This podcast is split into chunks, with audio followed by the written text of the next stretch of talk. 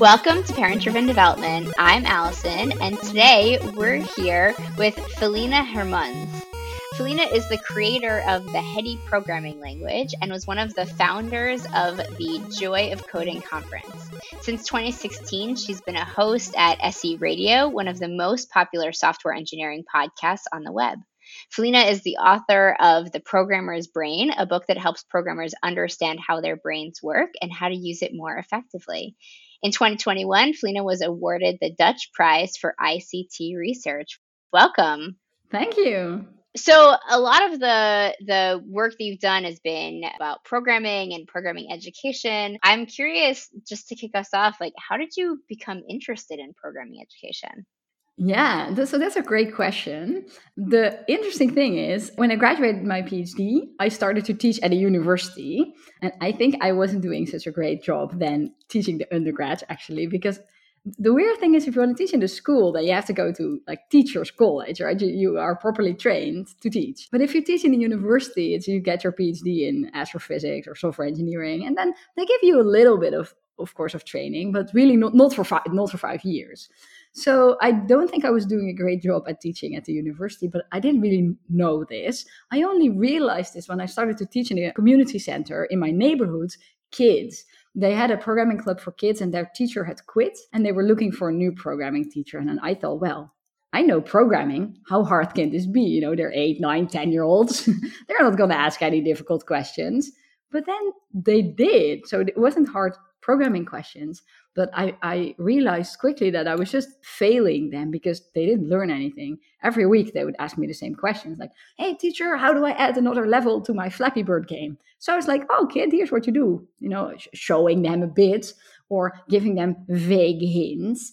Because in, in programming education, we really have this culture that you have to figure it out for yourself, right? You have to look it up on the internet. Oh, you can just Google this. And That's very much part of the way we teach.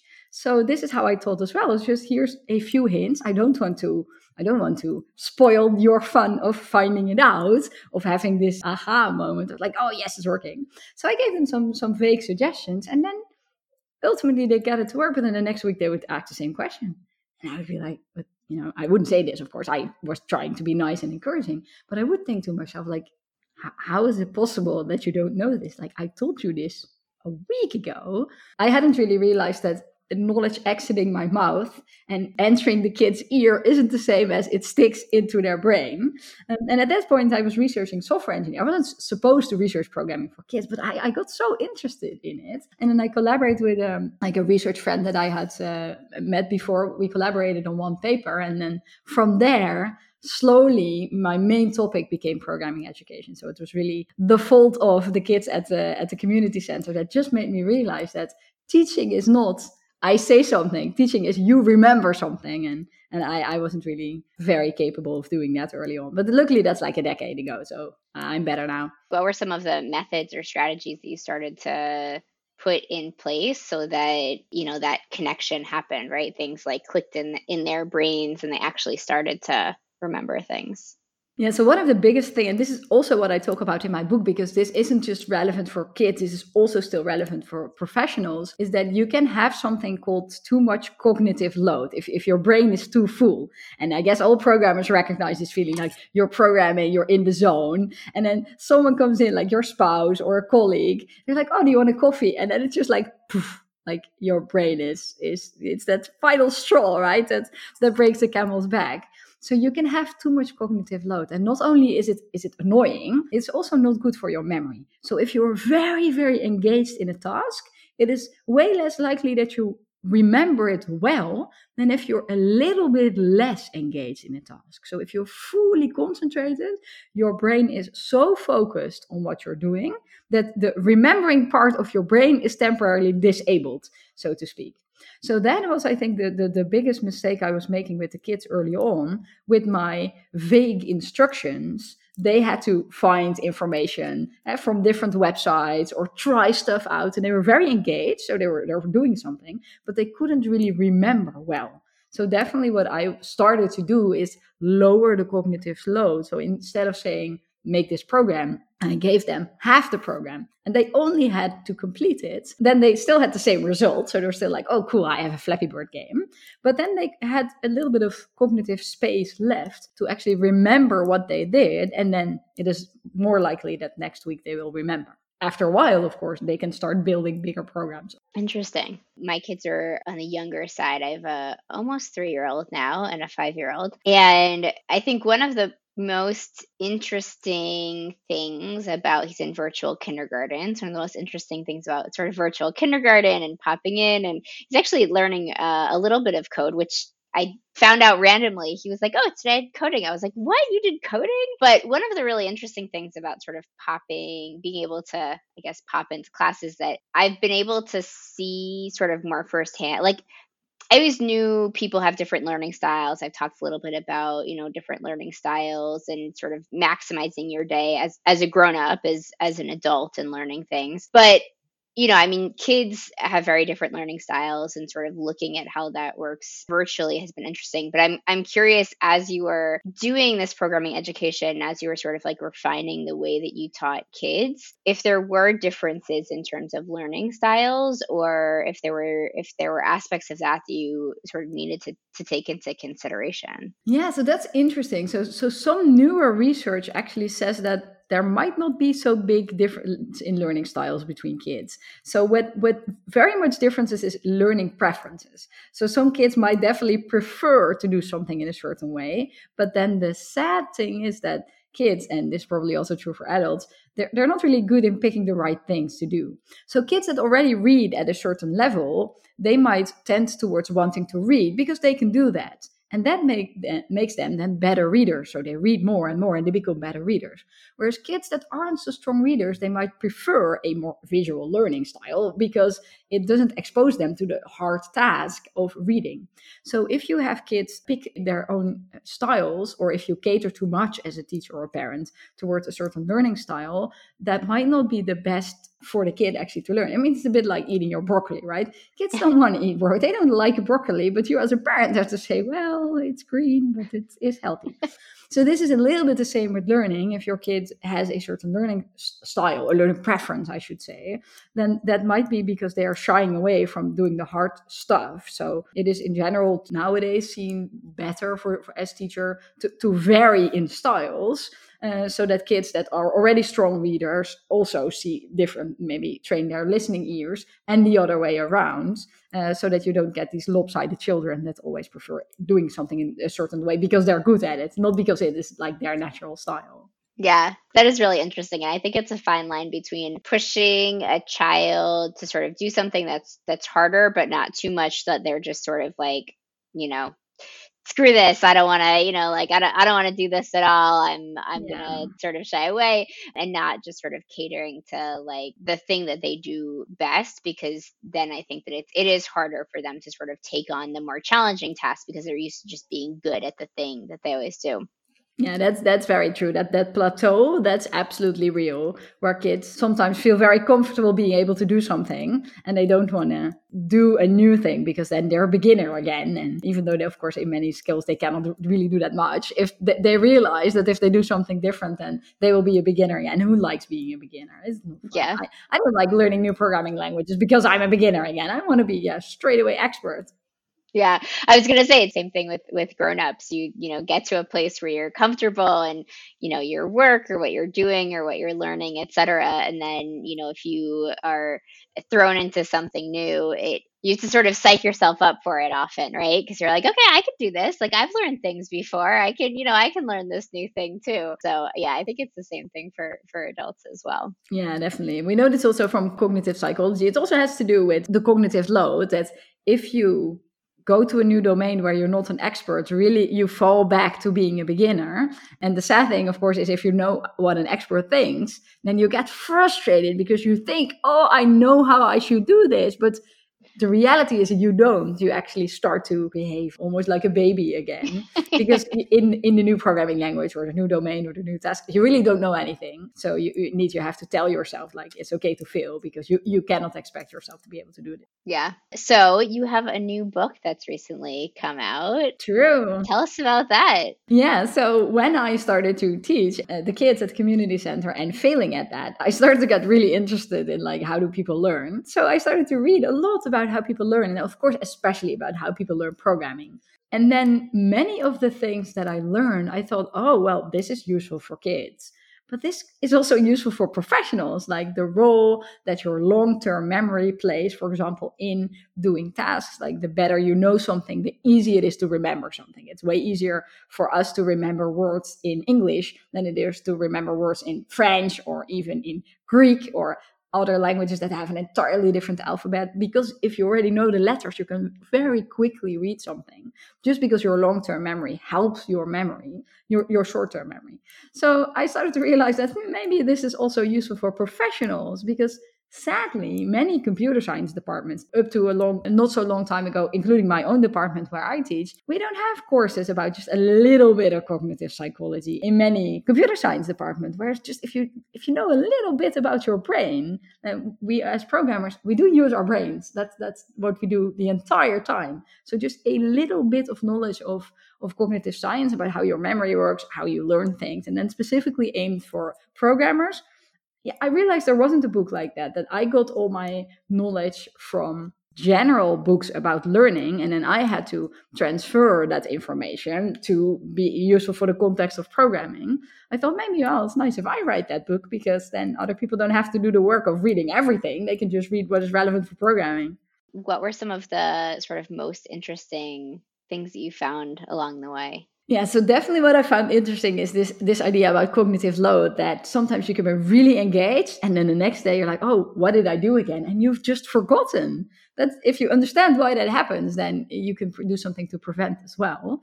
And also many of the things I also am getting this feedback from people that are already starting to read the book, many of the things we already know, but we don't have the vocabulary for it. For example, the concept of transfer. Transfer is if you know something in one domain, then you can also do something in another domain better. For example, if you know checkers, it might be a little bit easier for you to learn chess because some of the concepts are similar. The idea of capturing a piece and white and black pieces, etc. So this is something we have in programming all the time. If I already know, know, Python, it's a little bit easier for me to learn JavaScript than if I don't know any programming language.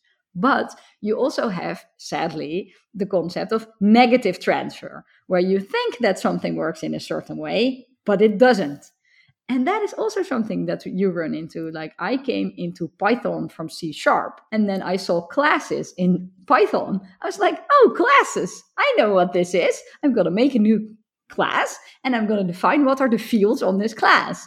And then in Python, th- there's no putting a field on a class. You just define that in the in the constructor. But I'm like, why? How how can I put it in the constructor if I haven't defined the field? So the knowledge I already had was not helping me, but hampering me. And I think just having this vocabulary of understanding sometimes your second programming language will be a bit easier, but also it can be harder. Knowing these concepts and knowing the work that has already been done, how do you maximize transfer? Lots of research has been done about how to get the most optimal transfer. Well, this is something that we want to know as programmers because I want to know if I want to learn Python and I already know JavaScript.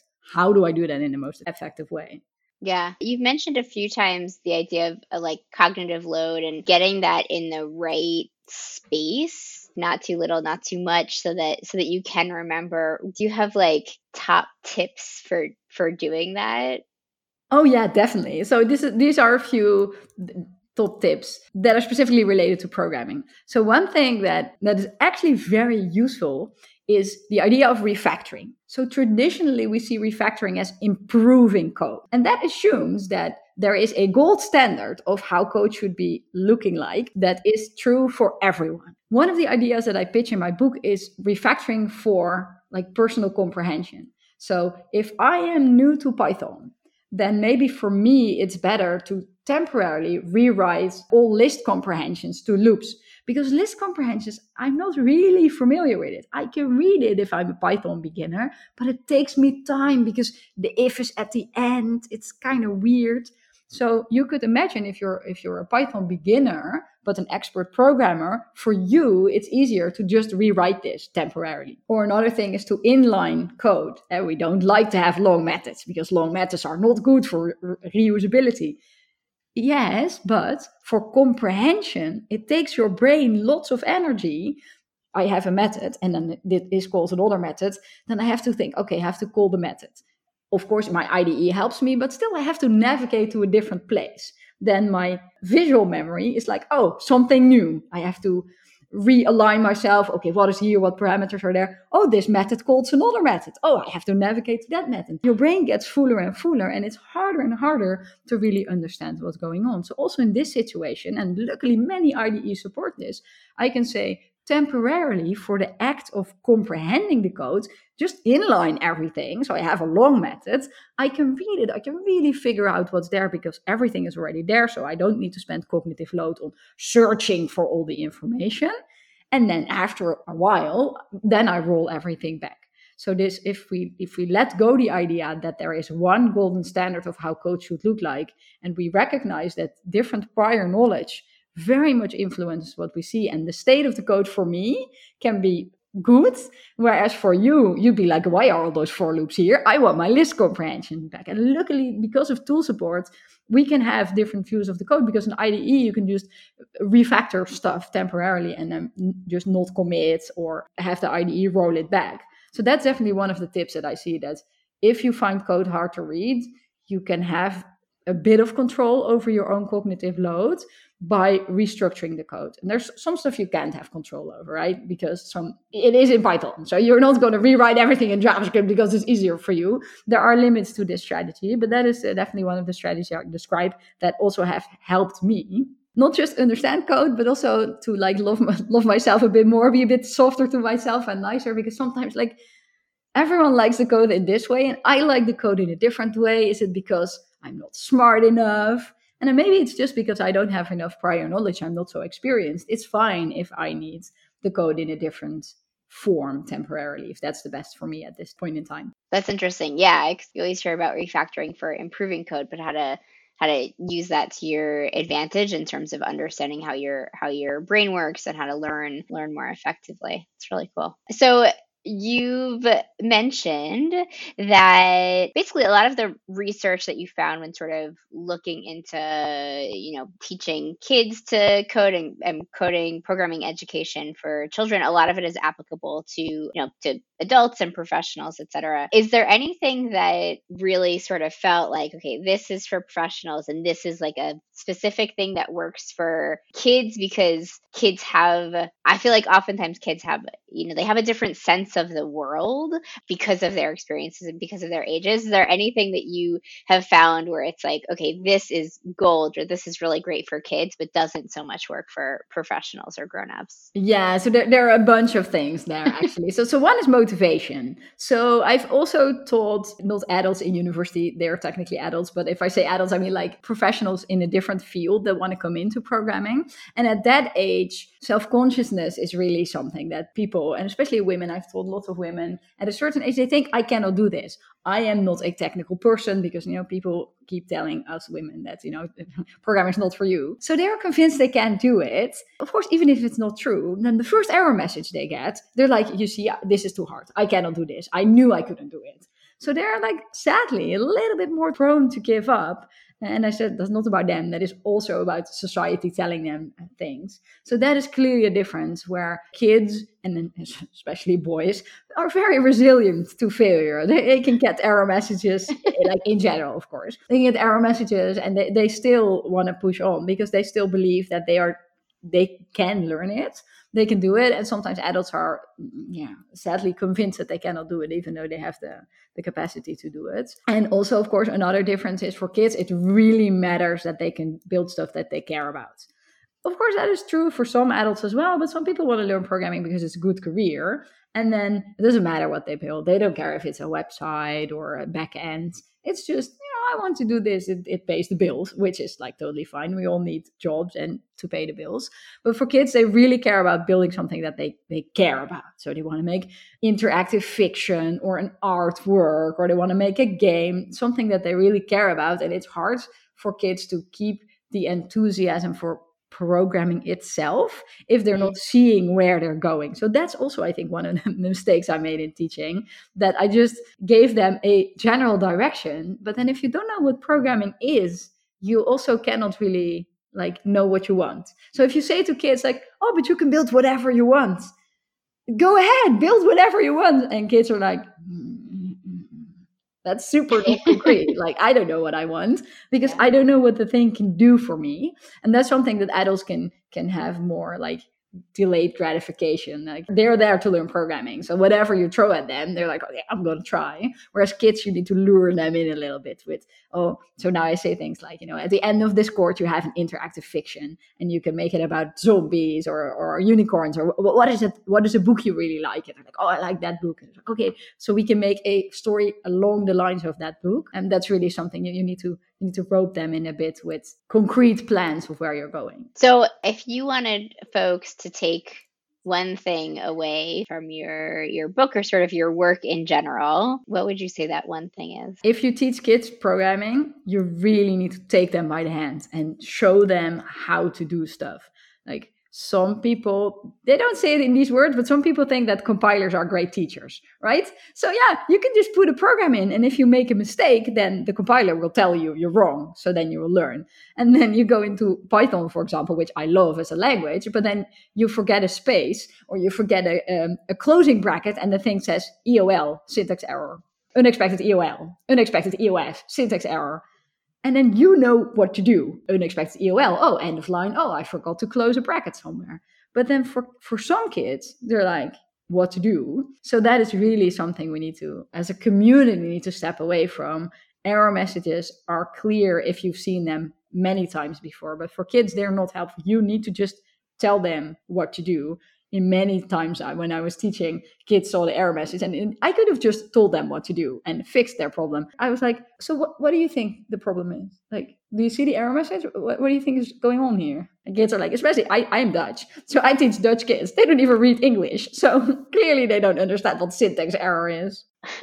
Well, this is the portion of our show where we move on to genius and fail moments. So, something that's happened in the last few weeks related to kids that is either a genius, so something that went really, really well, or a failure. So, you know, something that maybe wasn't so great. I can go first. I have a genius. So, we are still living in the in the pandemic, not going anywhere, not really doing anything. We recently finished, folks over from the podcast, we recently finished a renovation on our house. And so we have our our rental for about another week or week and a half. When we are planning our move back to our finished house, we planned our move back a little earlier so that we could, myself and then my husband, so that we could each take a couple of days and evenings where we could just be in the rental house on our own. And, you know, there's like a little bit of sort of cleaning up and tidying up to do, but mostly I just like stay up until 1 a.m. and eat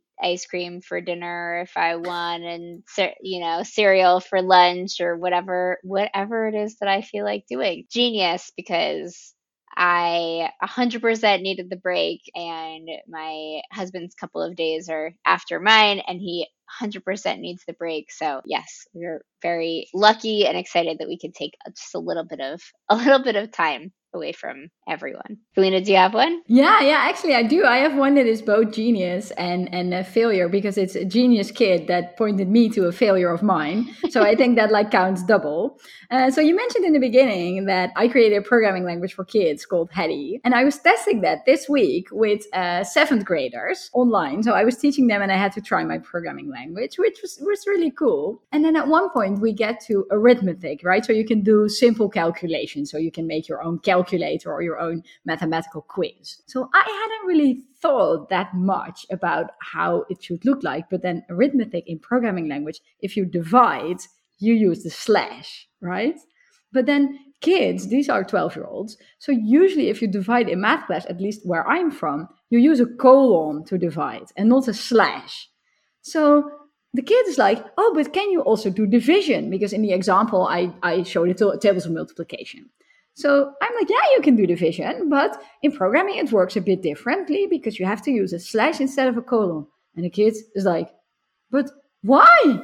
But you made this programming language. Why did you like? Why did you make it like that? and that was so like cute and interesting at the same time because I was like, my, but she is right why why do I do this? And not just why do I? Well, I didn't really. I just copied all the other languages. But why are programming languages like that? Why don't we just divide with the division symbol? If you have a simple calculator, because initially I thought, well, on a calculator you also have a slash, but you don't actually. On a calculator, usually it is also the colon or the colon with a with a minus in the middle. So it was so fun that firstly it was not just this was the first time that we were testing the programming language kids. It was really cool to hear the sentence, but you made this programming language out of a kid's mouth. I was just like, I was super happy. And at the same time, I was like, oh, oops, you know, she is so right. Why, why did I just use this convention? And I think that's also just shows that so many things in our community, in many communities, of course, but so many things are just they're the way they are because they always were like that, or they were like that for a long time, but they don't programming languages don't have to be terrible, especially for kids. We, we could make them a bit better. So I think that was like her genius, my failure moment, realizing that, yeah, I could have done that differently. Nice. Thank you so much for coming on our show. If folks want to find more about you on the internet, where where should they go? Yeah, so the nice thing about my first name is that if you spell it correctly, you will find only me because my parents had a really weird way of writing my name. So it is F E L I E N N E. But then that is my first name is my handle on Twitter Twitter, where you can find information on me, or you can go to my website, which is myfirstname.com. And if you go to felienne.com slash book, that's where all the info and the link to my book is as well. So uh, the nice thing is I'm quite easy to find. Excellent. Well, thank you so much for coming on the show. And thanks so much, everyone, for listening to the Parent Driven Development Podcast. You can find us on Twitter at, at Parent Driven Dev. And if you like what you hear, please rate us on iTunes. Thanks.